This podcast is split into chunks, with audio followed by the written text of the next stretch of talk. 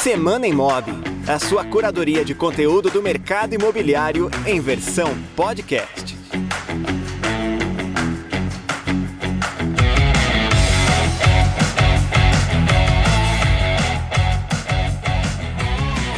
Olá, seja muito bem-vindo, bem-vinda ao Semana Imob, o podcast do Imob Report, que toda semana comenta algumas das principais notícias sobre o mercado imobiliário. Eu sou Michel Duprado, Head de Educação da Cúpula e também do Imob Report, e como sempre, sigo com você, compartilhando algumas das notícias de maior destaque selecionadas pelo nosso time de jornalistas do Imob Report. Gravamos esse podcast aqui em véspera de feriado, no dia 1º de novembro. Como não poderia deixar de ser, a gente selecionou aí uma série de notícias que tratam da repercussão do resultado das eleições sobre a economia e o mercado imobiliário em particular. Com a eleição de Luiz Inácio Lula da Silva do PT para um terceiro mandato, a gente pôde observar aí no dia seguinte, no after, algumas leituras, análises, repercussões a respeito do que esperar de um terceiro mandato de Lula e o que esperar dos reflexos de políticas sociais e econômicas deste novo governo para os agentes do mercado imobiliário. E é sobre isso que a gente vai conversar hoje.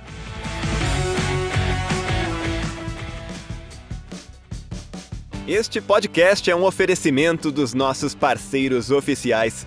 Conheça as marcas que acreditam na transformação do mercado imobiliário brasileiro. Captei, Porto Seguro, Quinto Andar e Refera. Acesse imobreport.com.br e conheça mais conteúdos apoiados pelos nossos partners.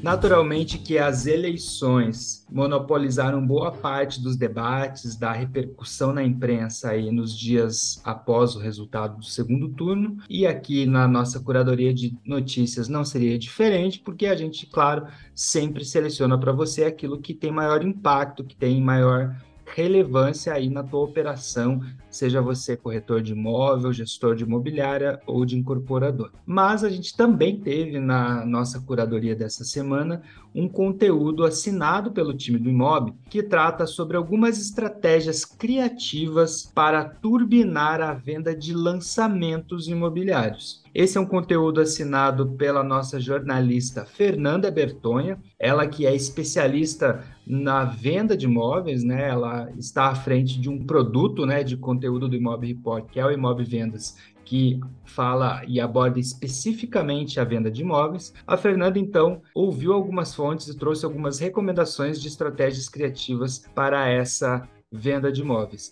Esse conteúdo que você pode conferir na íntegra, clicando nos links aqui da descrição desse episódio ou acessando o portal imobreport.com.br, ele traz alguns cases, alguns exemplos bem-sucedidos de imobiliárias que adotaram algumas ações diferentes para turbinar a venda de lançamentos. Tem aqui dicas de lançamentos em dose dupla, tem a estratégia do test drive de imóvel, a gente sabe que tem alguns players que já utilizam dessa artimanha há algum tempo. A Fernanda traz aqui o exemplo de uma experiência realizada pela J8 Imóveis. A J8 é uma imobiliária com atuação em Curitiba, uma das principais imobiliárias com atuação no mercado de alto padrão. E aí, o que eles fizeram? Eles combinaram duas apresentações de produto num único lugar. Eles fizeram o lançamento de um modelo de automóvel da Land Rover junto com o empreendimento imobiliário. Foi uma ação ali em parceria com a construtora Avante, que é uma construtora com atuação em Curitiba,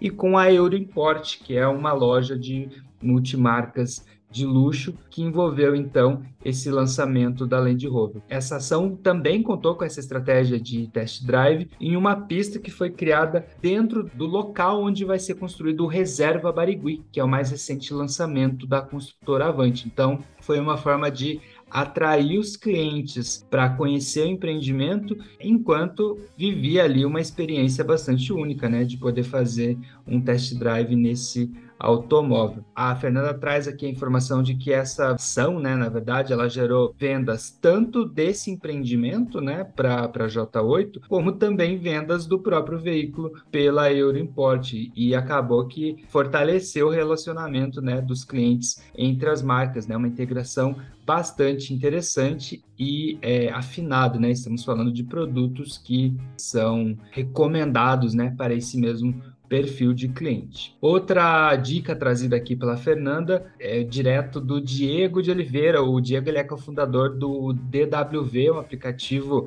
né, uma plataforma que facilita negócios entre os corretores do segmento imobiliário. E aí eles trouxeram um case de Balneário Camboriú que envolve um trabalho de um corretor da Opo Imóveis, que tem atuação em Balneário. Esse é um exemplo de um corretor que tem um trabalho bastante forte no digital, mas que tem como foco principal na atuação o relacionamento. E aí eles trazem um exemplo de que a Opo tem dentro da imobiliária um café numa área bastante intimista, num espaço que, embora pequeno, ele tem muito das características e da experiência que esse cliente de alto padrão está habituado, sobretudo no caso deles, né, num local localizado ali em plena Avenida Atlântica, que é nada menos do que a principal avenida da cidade.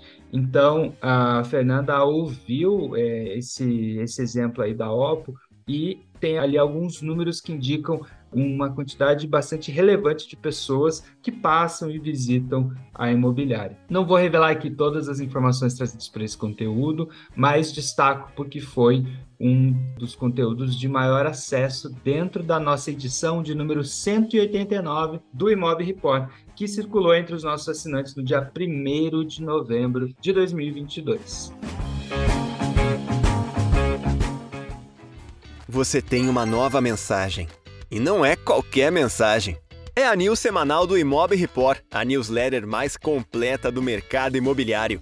Cadastre-se gratuitamente e receba os melhores conteúdos direto no seu e-mail. Acesse agora imobreport.com.br/assine e receba conteúdos quentes na sua caixa de entrada. Mantenha-se conectado com os nossos conteúdos, seguindo o Imob Report no Instagram, Twitter, LinkedIn e também no TikTok. Imob Report, a sua plataforma de curadoria de conteúdo do imobiliário. A segunda-feira, após resultado das eleições, já começou com uma intensa repercussão nas redes sociais de conteúdos publicados por corretores de imóveis e influenciadores do mercado imobiliário, trazendo essa primeira percepção, né? Trazendo aquela primeira leitura do que esperar, então, com esse resultado. E uma delas em específico chamou bastante atenção, viralizou, e a gente pôde observar alguns perfis de corretores de imóveis e até perfis institucionais de empresas, né, perfis de marca, corporativos, adotando esse mesmo discurso de que, em momentos de maior insegurança, o investimento em imóveis sempre se coloca como uma opção mais assertiva, e dessa vez não foi diferente, e a gente vai falar sobre isso agora. E para comentar essa repercussão imediata do resultado das eleições, do segundo turno das eleições para presidente no mercado imobiliário, o Semana Imob de hoje recebe o Caio Lobo. Caio, seja bem-vindo, obrigado por participar aqui do nosso podcast. Obrigado pelo convite, Michel. E é isso, vamos falar um pouco desse... Acho que é o único assunto que vem movimentando as redes aí, movimentando o país, né? Na última semana, não tem nem como a gente falar de outro assunto, sendo que o foco tá todo aí, né? Exato, exatamente. E aí, Caio, já quero colocar já a primeira pergunta para quem estava em outro planeta nesta semana e não viu a postagem que você fez comentando o resultado das eleições. Eu queria que você comentasse com a gente aqui qual foi o contexto dessa notícia, e eu estou até abrindo aqui para ler, porque é um textinho curto, mas o Caio colocou assim: se você está inseguro com a eleição do Lula, recomendo que você invista em imóveis. O Brasil já passou por diversas crises, inflações descontroladas e instabilidades econômicas, mas os imóveis protegeram o patrimônio das pessoas em todas elas. E aí a gente falava, né, Caio, que imagino que você deva ter sentido essa repercussão muito grande, e a gente aqui não só viu a repercussão da tua publicação, como também de outras pessoas e até empresas utilizando desse mesmo argumento. Então, queria que você começasse dizendo para a gente como que você sentiu aí essa repercussão. Bacana, realmente foi uma postagem que deu muita repercussão. Eu tenho esse canal muito focado para o mercado imobiliário, que é O Incorporador. Então a gente fala muito nichado sobre o mercado imobiliário para corretores, para incorporadores, para investidores do mercado. E estava, durante a eleição, acho que nas últimas semanas e o pós-eleição, um clima muito tenso. Espera aí, o que vai acontecer se um ou outro candidato ganhar? E falando um pouco da vitória do Lula, o setor produtivo, o setor de construção, eu acho que estava mais favorecido em relação à eleição do Bolsonaro. É o setor que, apesar de vários setores terem sofrido durante a pandemia, no pós-pandemia, o setor imobiliário é um setor que ficou muito pujante. A própria independência do Banco Central, a questão dos juros a mercado, das instituições financeiras terem mais segurança para trabalhar com crédito imobiliário, o crédito imobiliário bateu todos os recordes aí nos últimos anos, e o que favoreceu muito o mercado imobiliário. Então, quando o Lula foi eleito, muita gente do mercado imobiliário veio me questionar e se questionou. Putz, eu tô vindo de 2 anos bons, como é que vai ser agora? Como é que vai ser com a eleição do Lula? Então, essa postagem foi muito nesse sentido. Falei, cara, peraí, a gente passou por superinflação de Sarney, a gente passou pelo real, a gente passou pela crise do subprime 2008, a gente passou por tantos momentos, fora que o ciclo do mercado imobiliário tem época que está em recuperação, tem época que está em expansão. Então, o próprio ciclo do mercado imobiliário, ele prevê altos e baixos. Então, a gente passou por tantas fases. E o imóvel sempre foi um hedge ali, uma proteção do patrimônio tão eficaz, por que agora seria diferente? Ah, mas o Lula foi eleito, eu vou desesperar, vou fazer... Cara, tá desesperado? Tá preocupado? Será que o Lula vai fazer igual o Collor, de pegar o dinheiro da poupança? Será que, sei lá, vai proibir investimentos? Vai proibir vários outros tipos de coisa? Independente do que ele faça, o imóvel, que é um ativo real, ele traz essa segurança para o brasileiro. O brasileiro, culturalmente, ele é patrimonialista, então ele vê aquela segurança. Eu sempre falo que em momentos de incerteza, para a grande maioria dos brasileiros, o que vai funcionar bem são os imóveis. Lógico que hoje tem gente que fala, não, eu gosto de investir em ouro, eu gosto de investir em criptomoeda, tem outros hedges, eu gosto de investir, de ter parte da minha carteira de investimentos dolarizada, tem outros tipos de hedge, mas para a grande maioria do brasileiro, para a grande maioria das pessoas do Brasil, essa segurança a gente consegue ver nos imóveis. Então acaba dando um pouco de repercussão nesse sentido, dá uma tranquilidade, querendo ou não. Metade do Brasil ficou feliz e metade ficou triste com o resultado da eleição. Então, para metade que ficou feliz, talvez eles estejam mais otimistas. Não, agora eu vou investir, agora eu vou fazer isso e aquilo. Mas para metade que ficou chateada com o resultado, a metade que não ficou tão satisfeita, eu até me incluo um pouco nessa metade que ficou um pouco incerteza quanto ao futuro, é uma tranquilidade. Pensar, beleza, se eu tenho imóvel, se eu tenho parte do patrimônio imóvel, se eu tenho uma casa própria, eu tenho um pouco mais de segurança. Porque por mais que a economia vá mal, igual foi ali em 2014, 2015, em todos esses momentos, a gente teve, quem tinha um imóvel próprio, quem tinha tudo, sempre teve a valorização. Então, assim, imóvel é um ativo que não tem o costume de desvalorizar no Brasil. Aí eu até falo, eu tô no mercado imobiliário não só por estar envolvido, por ser entusiasta, mas eu sou um incorporador imobiliário. Então, eu entendo, eu trabalhei muito, trabalho ainda muito no médio padrão, trabalho no segmento popular também, e o que as pessoas esquecem às vezes é que a gente tem uma diferença, que o imóvel no Brasil é muito barato. Mas falar isso, o imóvel no Brasil, quando a gente pega o custo de construção, a margem do incorporador e do consultor, ela é muito perto do preço de venda. Quando a gente vai para alguns outros países, o valor do imóvel é muito alto. E o valor do imóvel sendo muito alto, fica muito mais difícil para as pessoas comprarem. Então a gente está numa época do Brasil que ainda é muito barato comprar imóvel comparado assim. A gente... Isso é até um gráfico um pouco óbvio. Quando a gente para estudar dados, no Brasil, apesar da gente ter uma renda média baixa, o Brasil ser um país de renda média baixa, mesmo assim a gente tem uma facilidade para comprar maior do que países de renda média alta. Por quê? Porque o imóvel no Brasil ainda é tão barato que a tendência dele daqui para os próximos 10, os próximos 20, os próximos 30 anos, passando presidente, passando outro presidente, independente do que acontecer, a nossa previsão para os próximos 10, 20, 30 anos é que o preço do imóvel continue numa valorização sempre positiva, sempre acima da inflação. Olhando pelo menos o histórico das últimas décadas, a gente sempre tem uma valorização dos imóveis acima da inflação, e isso traz uma segurança para quem está com medo. Então eu acho que o momento vem muito esse.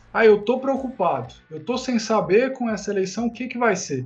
Cara, pensa no que você tem de patrimônio, aonde está a sua preocupação do lado financeiro, e se for uma preocupação de perder valor seu dinheiro pela inflação, ou se for uma preocupação, digamos assim, seu dinheiro que está ali na poupança ser sequestrado, ter alguma coisa nesse, se for esse tipo de preocupação, tanto pela inflação quanto pela falta de segurança das instituições financeiras, coloque imóvel. Vai ser difícil alguém pegar lá e não, vou levar seu imóvel. Isso é muito pouco provável no contexto que a gente vive de Brasil, de Constituição. Isso talvez evoque alguns receios históricos até, né, associados aí à figura do Lula, ao campo político que ele representa, a quem está junto com ele no palanque. Não à toa, muita gente comentando sobre MST, MTST na sua postagem, quando, na verdade, quando a gente vai analisar friamente, né, a situação das coisas, a gente vê que não existe esse risco da forma como está colocado ali. E eu gosto da abordagem que você fez, Caio, porque é um pouco de relembrar, né, relembrar o óbvio, assim, né, porque é compreensível, a gente vive sucessão de momentos históricos, né, no Brasil, porque não é de hoje que a gente vê uma crise política se arrastando, mas a gente não pode perder de vista esses outros parâmetros, como você traz bem nesse conteúdo, de que a gente já passou coisa pior, por incrível que pareça, como sociedade brasileira já passamos por coisa pior, e a própria característica do mercado imobiliário, esse ciclo que a gente sabe que tem menos oscilação na questão política, né? E você falou há pouco sobre essa questão da facilidade de compra pelas margens mais enxutas, né, mais estreitas do incorporador. Tem um outro elemento aí que é também o acesso ao crédito, né, que a gente vê também que não deve ter grandes mudanças a princípio, não existe perspectiva de que a gente tenha grande mudança nisso, né? Faz sentido? O sistema financeiro do Brasil, o sistema financeiro principalmente imobiliário, hoje ele é muito sólido. É igual eu falo, é bom a gente relembrar o passado, para a gente entender o porquê que é hoje e o porquê hoje a gente tem essa segurança. Por exemplo, a gente teve na década de 90 um caso emblemático que foi a Encol. A Encol, que era a maior incorporadora do país na época, muita gente olha hoje para a Cirela, olha hoje para a MRV, para essas grandes, esquecem que a gente já teve uma gigante no passado, que quebrou, deixou mais de 140 empreendimentos em andamento e teve um prejuízo muito grande para todo mundo que investiu no imóvel. Só que a legislação brasileira, por várias formas, ela é reativa. Quando aconteceu esse caso emblemático da Encol, que atingiu o Brasil inteiro, foram mais de 40 mil famílias impactadas, teve um impacto muito grande, a legislação mudou. A gente trouxe a figura da alienação fiduciária, a gente tem a figura, isso para o crédito, a gente saiu do que era antes a hipoteca, foi para uma alienação fiduciária, a gente trouxe o patrimônio de afetação. Então a gente tem várias seguranças hoje no mercado imobiliário, várias ferramentas que dão segurança para o investidor do mercado imobiliário que antigamente a gente não tinha. Então o que eu gosto de falar? Eu falo, cara, por incrível que pareça, por maior que seja a crise ou o medo da crise, tem hora que parece que o medo do problema é maior do que o problema.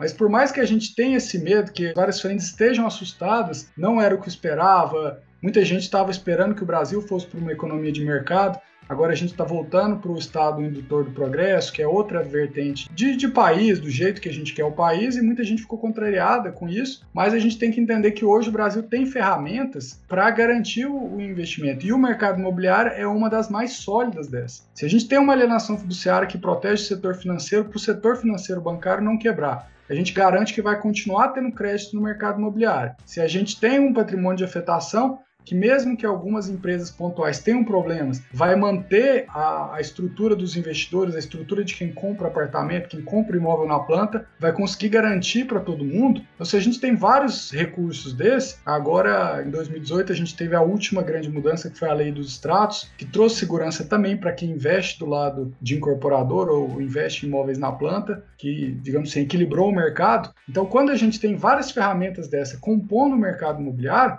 a gente pode falar com mais segurança ainda. O mercado imobiliário, ele é extremamente seguro no Brasil. Além da gente estar trabalhando com ativos reais, que é o imóvel, é tijolo, é parede, tá ali, tem uma matrícula, tá lá o imóvel, ninguém pode roubar, ninguém pode, digamos assim, levar, botar na mochila e levar embora. Quando a gente tem essa segurança toda, a gente tem sempre que retomar, em momentos de crise, buscar formas de se sentir mais seguro. Então, por exemplo, durante um tempo, principalmente a geração mais nova, veio com muita pegada de, eu não quero ter ativos no meu nome, eu quero morar de aluguel, eu quero alugar meu carro. Tem uma tendência, uma vertente mais jovem do Brasil que veio com essa mentalidade, mas quando a gente entra no momento de crise, a gente entende um pouco mais a cabeça dos nossos avós. Por isso que eu falo para todo mundo, eu falo assim, às vezes tá lá o jovem falando, não, vô, esse trem de imóvel não tá com nada, vamos vender todos os seus imóveis e vamos investir em Bitcoin. Aí o avô, não, meu filho, eu já passei por tanta crise que eu quero ficar aqui com meus imóveis. Aí quando uma pessoa mais jovem passa por uma crise igual a gente tá vivendo uma crise política hoje, não dá nem para falar que é uma crise econômica ainda, mas como a gente está vivendo uma crise política igual essa, que traz muita insegurança, é a hora que a gente olha para o avô, a hora que a gente olha para a pessoa que já viveu outros momentos desse na pele e fala assim, cara, como que você sobreviveu naquela época? Eu falo, não, eu estava no meu imóvel, era um imóvel próprio, eu me sentia seguro ali, eu tinha isso e passei por mais essa. Então,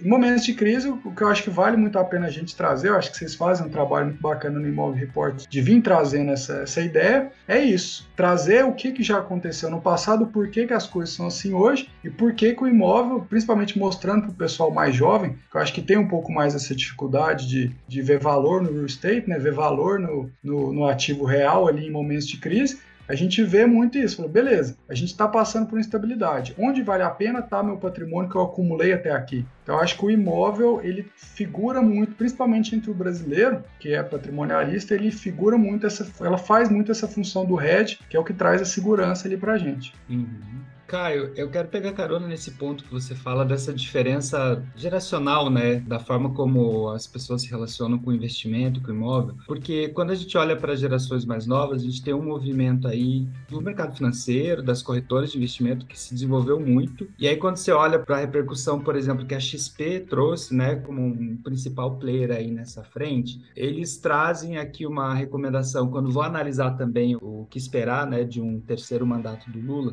eles falam em uma perspectiva de um cenário mais volátil que demanda mais cautela nas movimentações e uma liquidez acima da média, prevendo justamente esse cenário de maior volatilidade. E aí, esse ponto da liquidez é um ponto que seguramente vai demandar lá na ponta o corretor de imóveis saber argumentar com o cliente, porque esse é um ponto que o imóvel, na disputa ali com outras formas de investimento, ele acaba tendo menos margem de manobra. Como fazer nesse momento, né? O que o corretor lá na ponta, o que a incorporadora pode fazer para argumentar com esse cliente que, embora esteja aberto para ouvir essa ideia de uma proteção patrimonial, por outro lado, também está sendo impactado, né, pelas gestoras de investimento com um discurso que talvez vá numa outra direção. O que fazer num caso desse?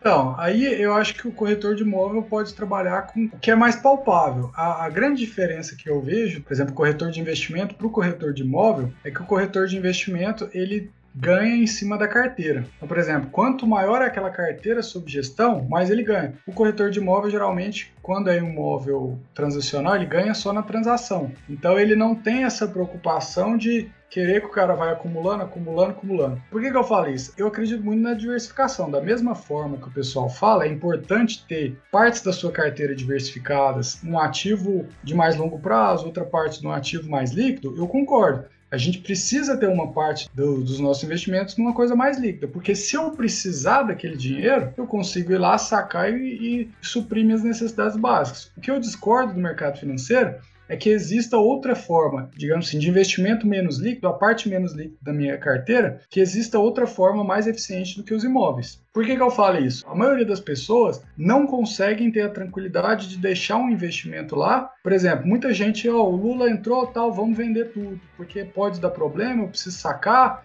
eu preciso tirar esse dinheiro de lá para não, digamos assim, não baixar muito o meu patrimônio pela desvalorização, né? Quando a gente tem um imóvel, a gente tem uma vantagem muito grande, que não é do dia para a noite que eu vendo. Eu não entro no meu home broker, vou lá e vendo. Então, se eu tenho um período maior de transação, se eu tenho tudo, eu, digamos assim, trabalho melhor meu psicológico sabendo que eu não preciso comprar e vender toda hora. Eu não preciso comprar na baixa e vender na alta. Eu não preciso. O meu ativo real está ali. Ele existe, é real e ele está lá. Está menos sujeito a uma ação de impulso, né, Caio? Esse é o ponto. O imóvel, ele protege até o investidor de ações de impulso. Então, por exemplo, você conversa com alguns assessores de investimento, tudo mais, eles falam, não, deixa uma parte sua na carteira de um jeito que você não consegue sacar. Vai ficar ali 3, 4 anos e tal, porque quando tiver um impulso de baixa, você mantém aquela parte ali. Então, nisso a gente concorda bastante. O que eu vejo é só que o imóvel, dentre desses ativos de longo prazo, são alguns dos ativos que traz mais segurança para quem é proprietário e, quando a gente olha o histórico do Brasil, como é um ativo cada vez mais escasso, tem cada vez mais gente para cada vez menos imóveis, então a gente começa a olhar, digamos assim, que a tendência dele é sempre valorizar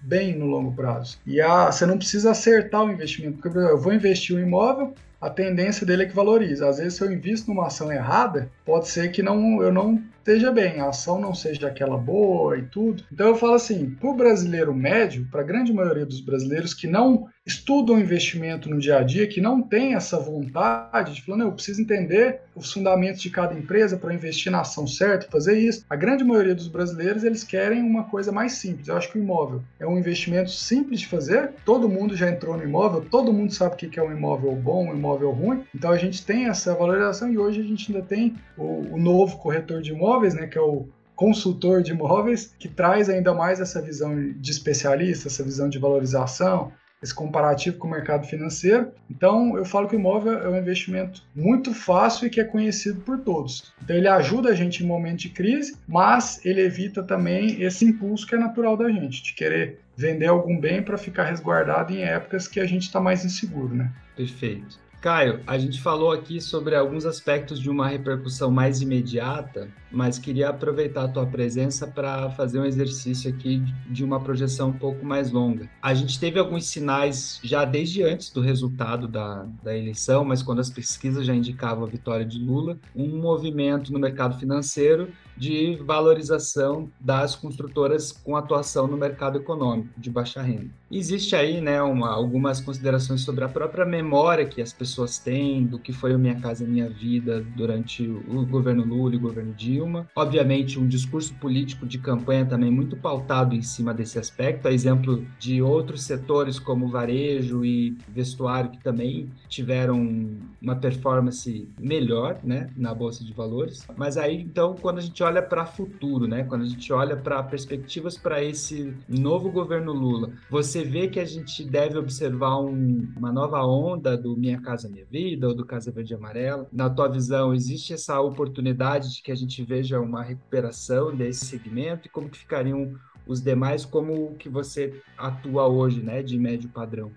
Eu atuo no Minha Casa Minha Vida também, no Casa Verde e Amarela, desde ali de 2011 mais ou menos, então eu peguei alguns booms do Minha Casa Minha Vida, peguei algumas baixas também, algumas épocas com falta de recurso, então eu sei bem como que o programa funciona, como que o Casa Verde e Amarela funciona também, e assim, aí a gente tem que contextualizar um pouco. De 2019 a 2020 para cá, o segmento popular estava muito ruim. Principalmente para quem empreende. Para quem compra, não, porque a oferta, a demanda, déficit habitacional do Brasil é gigante. Então, sempre existe demanda. O que muda é se para o incorporador, para o investidor, vale a pena ou não trabalhar naquele segmento. Então, a gente viu ali que de 2015 a 2019 foi muito bom. De 2020 para cá foi muito ruim. Cara, mas por que foi muito ruim se a demanda habitacional continua alta? Porque o custo de obra acelerou muito, a gente teve uma escassez de terreno maior também, então acabou que a conta da construção para o preço de venda, que a gente tem tetos de venda de faixa, não estava fechando a conta. Basicamente, a viabilidade não passava. O que a gente quer dizer com isso?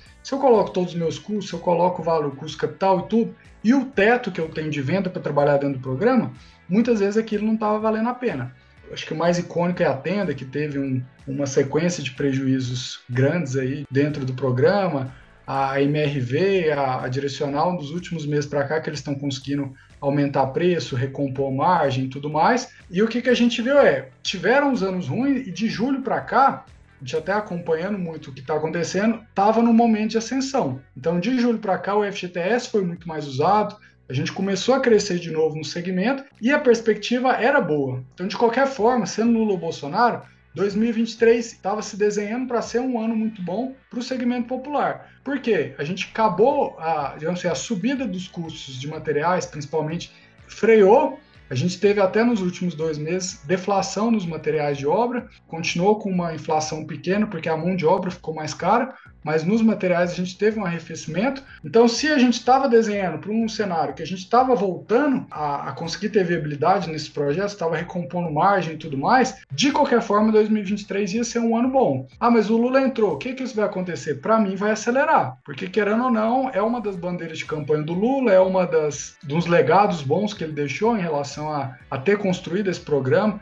Muita gente acha que o Minha Casa Minha Vida foi ideia do Lula. Falou, não, o Lula tirou da cabeça dele esse programa. Mas esquece que foi uma conversa com todo o setor, sugestões das mesmas incorporadoras que estão hoje, a Rodobens, a MRV, todo mundo sentou, eles participaram. O que seria um programa para fomentar a habitação? Então foi um programa construído muito com a ajuda do setor imobiliário. Minha Casa Minha Vida foram várias sugestões do setor, acatadas pelo Lula na época, e implementadas até com maior quantidade, maior volume na Dilma, né, nos governos da Dilma, mas ele foi um programa de muito sucesso construído lá atrás por várias mãos. Então, da mesma forma, eu acho que hoje vai ser um programa, o novo Minha Casa Minha Vida vai ser construído com várias mãos. Só que a gente está com uma fase muito boa, porque, por exemplo, dos 4 anos ali do governo Bolsonaro, os 2, 3 primeiros anos foram muito difíceis para o programa, por causa de pandemia, por causa de custo acelerado e vários outros motivos.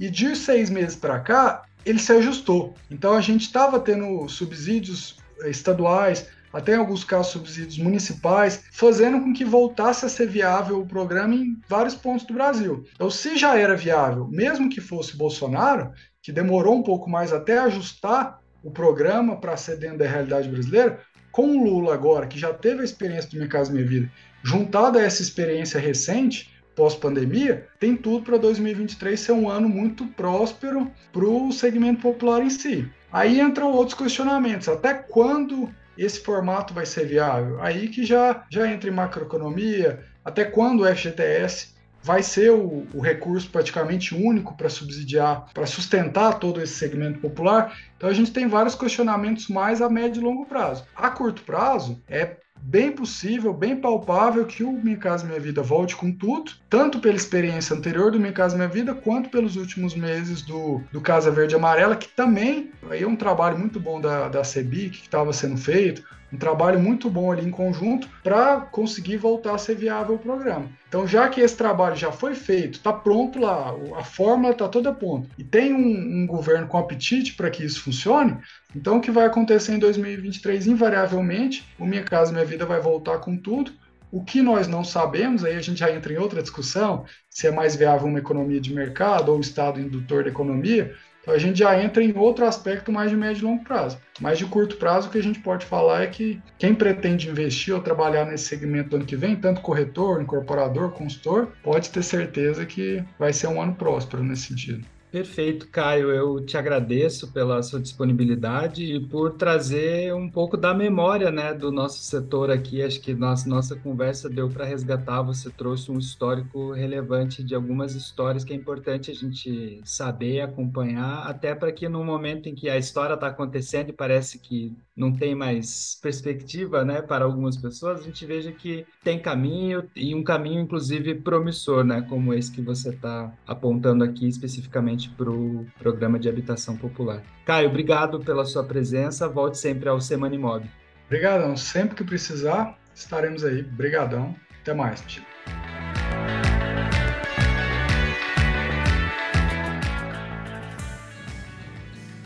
Quem atua com imóveis de alto padrão não pode ficar parado no tempo. É preciso se atualizar constantemente para atender bem e fidelizar o público mais exigente do mercado imobiliário. Para isso, assine o Imob Alto Padrão e receba atualizações semanais com tendências, dicas e novidades de quem vive o nicho mais lucrativo do imobiliário. Mantenha-se bem informado e aprimore-se como corretor ou corretora para vender mais e melhor. Acesse agora imobaltopadrão.com.br e assine o Imob Alto Padrão por menos de R$10 por mês. Não fique de fora dos debates mais importantes do mercado de aluguel brasileiro. Assine o Imob Aluguel e tenha benefícios exclusivos que vão te ajudar na tomada de decisões da sua imobiliária. Participe de um grupo exclusivo com imobiliárias como a sua para trocar experiências. Receba semanalmente um relatório com tendências e segredos do nicho de locação. E participe ainda do nosso webinar exclusivo para assinantes, que acontece todos os meses. Acesse agora imobaluguel.com.br e assine gratuitamente por 7 dias. E com essa dica aí para você, eu me despeço agradecendo a sua audiência em mais um episódio do nosso podcast e convidando você a participar conosco na próxima semana com mais um episódio do Semana Imob. Produção Renato Lopes. Edição por Dice Masters Podcasts e Multimídia. Voz nas vinhetas e spots, Rodrigo Arende. Projeto gráfico Alexandre Lemos. Realização Imob Report e Cúpula.